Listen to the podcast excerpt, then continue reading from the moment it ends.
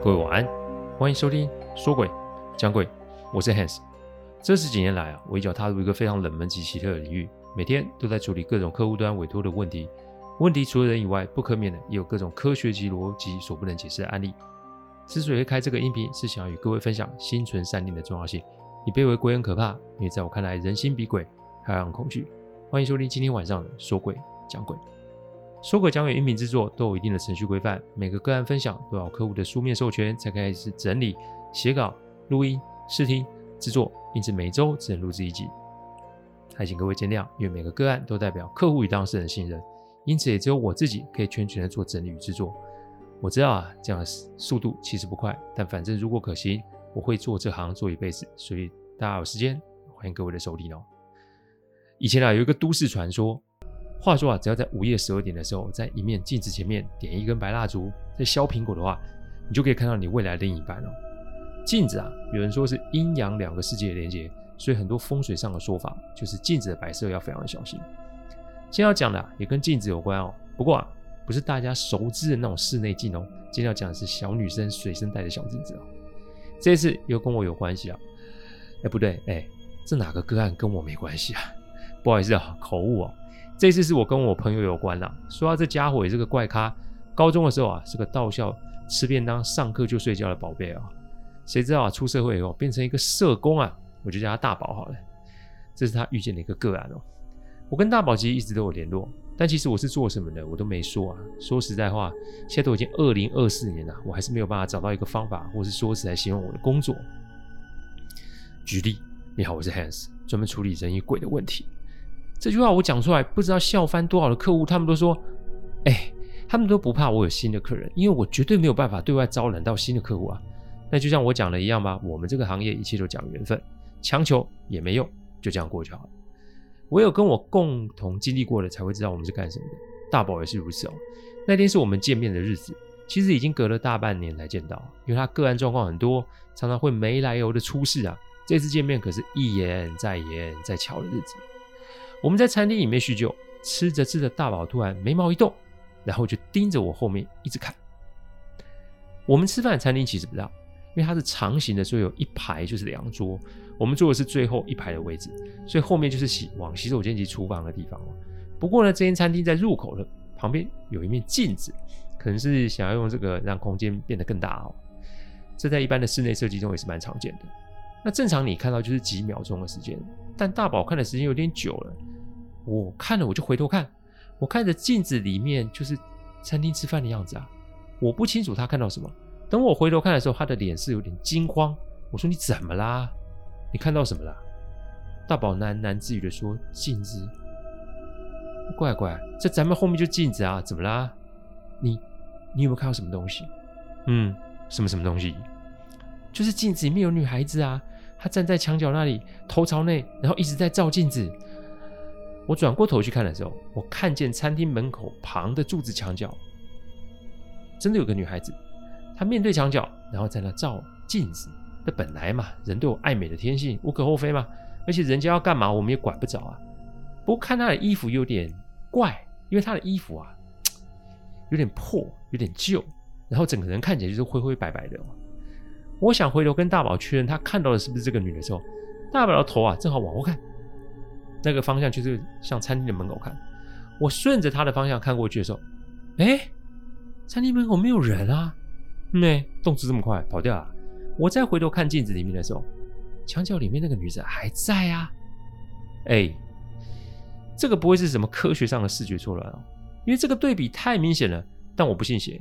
我拉了拉服务员，要他看镜子墙角里面是不是多了一个女子。服务员看了看，就摇头说：“没有看见呢。”先生，是不是你喝多了？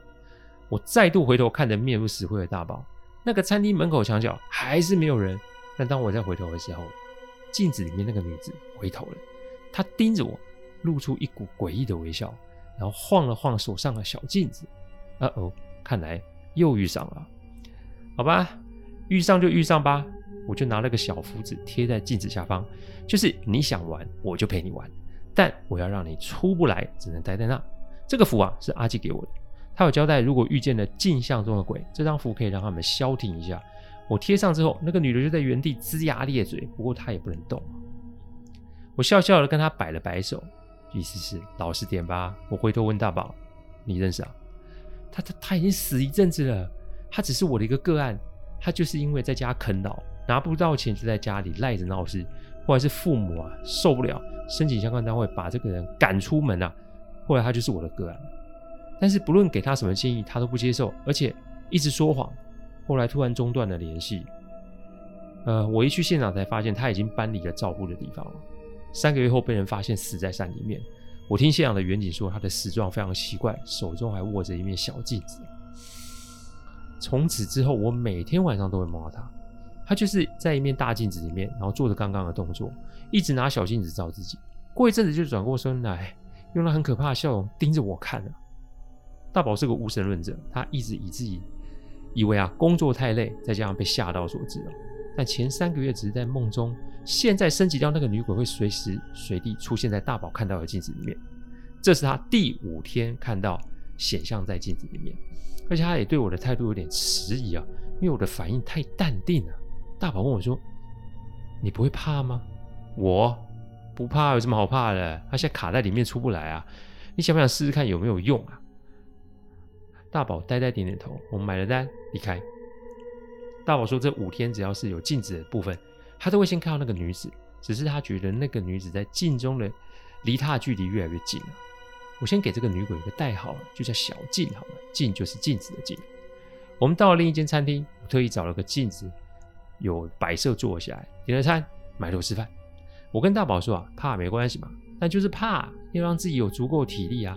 睡跟吃是最重要的，只要精力在，阳气不会散。”阳气不会散，那阴邪之物就会受到一定的克制。我之前说啊，人不顺是正常的嘛，世上的事情都会有起起伏伏，因此时运低，很多时候是出在自己的身上。作息是所有气运的根本，作息不顺，那你每天拜神也是没用的。因此低潮的时候，我都会特别维持好自己的作息，因为只要能吃能睡，气足自然就会脑袋清楚。心情不好是正常的，因为没有人喜欢不顺嘛。但一般人想的是我为什么那么倒霉？我建议大家要想的是，除了我为什么那么倒霉之外，就去思考原因。事出必有因吗？这句话我想大家都听过。会发生在自己身上的事情啊，没有那么多灵异事件啊，所以不要忘了时时检视自己，顺境逆境都该是如此哦。我压着大宝啊，吃饱喝足，我也是时时注意镜子里面的动静。哎，真的没再出现哎，那他现在在哪里啊？我让大宝先回家休息，交代他请个五天假。这几天休假没事，在家整理整理，家中的气场先弄好。再来是去土地公庙拜拜。我跟他说啊，凡事要神也要人，这个明显的不是我们人类能力可以处理的。我尊重他的无神论，那刚那个东西他也看到了，所以真心请求神明的帮忙是会有效的。剩下就交给我处理，万一有什么要确认的事情，我再找他。有人说镜子的世界是跟现实世界相反。所以我在想，有没有可能这女鬼是被困在镜子里，想要求助呢？因为说实在话，如果要害大宝，早就害了吗？像大宝是骑车上下班的，后照镜也是镜子啊。但大宝说他在骑车的过程中，从来都没有看到小静显像在后照镜里面，无论是白天晚上都没有。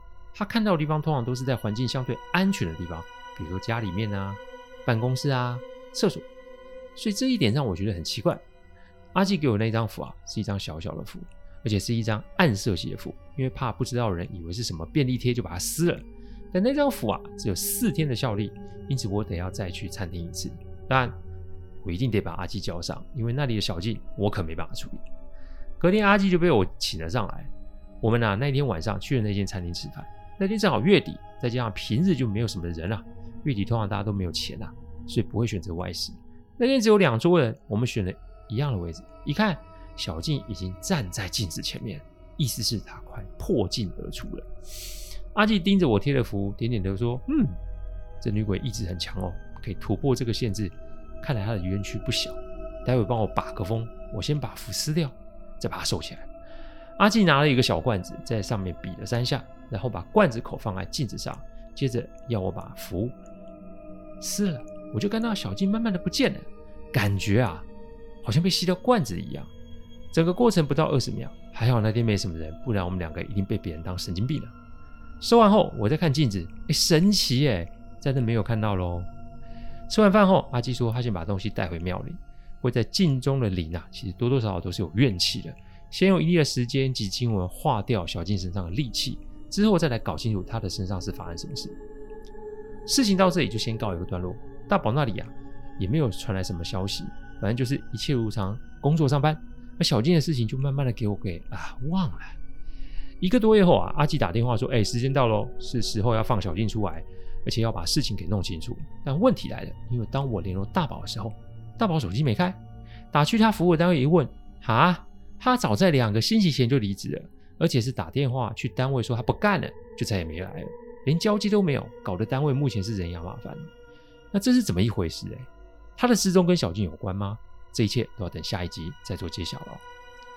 我先来回复听众的问题哦，叫做 InRich 八八八的留言，他是这么写的：因为知道 Hans 老师在现实世界中是个狠角色，而且非常有能力，更不可能欺骗人，所以这些故事才更让人恐惧和出人意表。原来我们生活周遭以外有这么多奇特的灵异事件，可怕到不像是真的。我常常一直重复听以前分享的，每一集都太离奇、太有趣、太可怕，但又可以学到很多人生经验。我听了这么久，也被潜移默化，也开始忏悔以前做过的错事。心存正念，心存善念，这才是最重要的。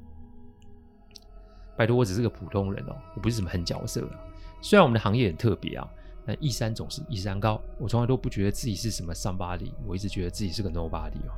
我不是自谦，我也不是自卑，而是这个世界其实真的很大，有太多的事情是超出我们理解的，所以我省下包装的时间就直接处理案子，反而让自己啊看到跟学到很多。讲到这里，我想说说一位天才球员哦，张志家。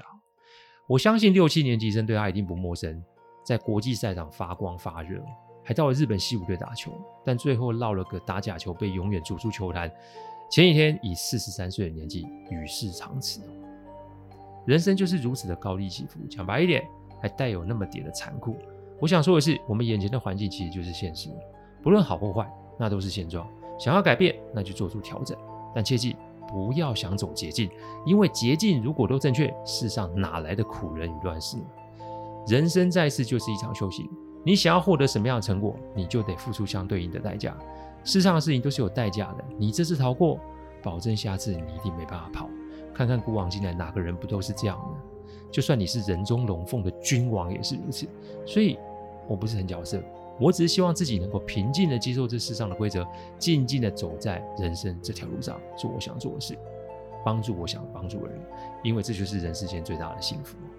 我不是很角色，我只是个普通人。谢谢大家赏光，听完后请喝杯温开水再去休息。我讲的不是什么商业奇谈，我讲的都是真实发生的案例。最希望是劝大家心存善念，祝各位有个好梦。我们下周再来说鬼讲鬼，各位晚安。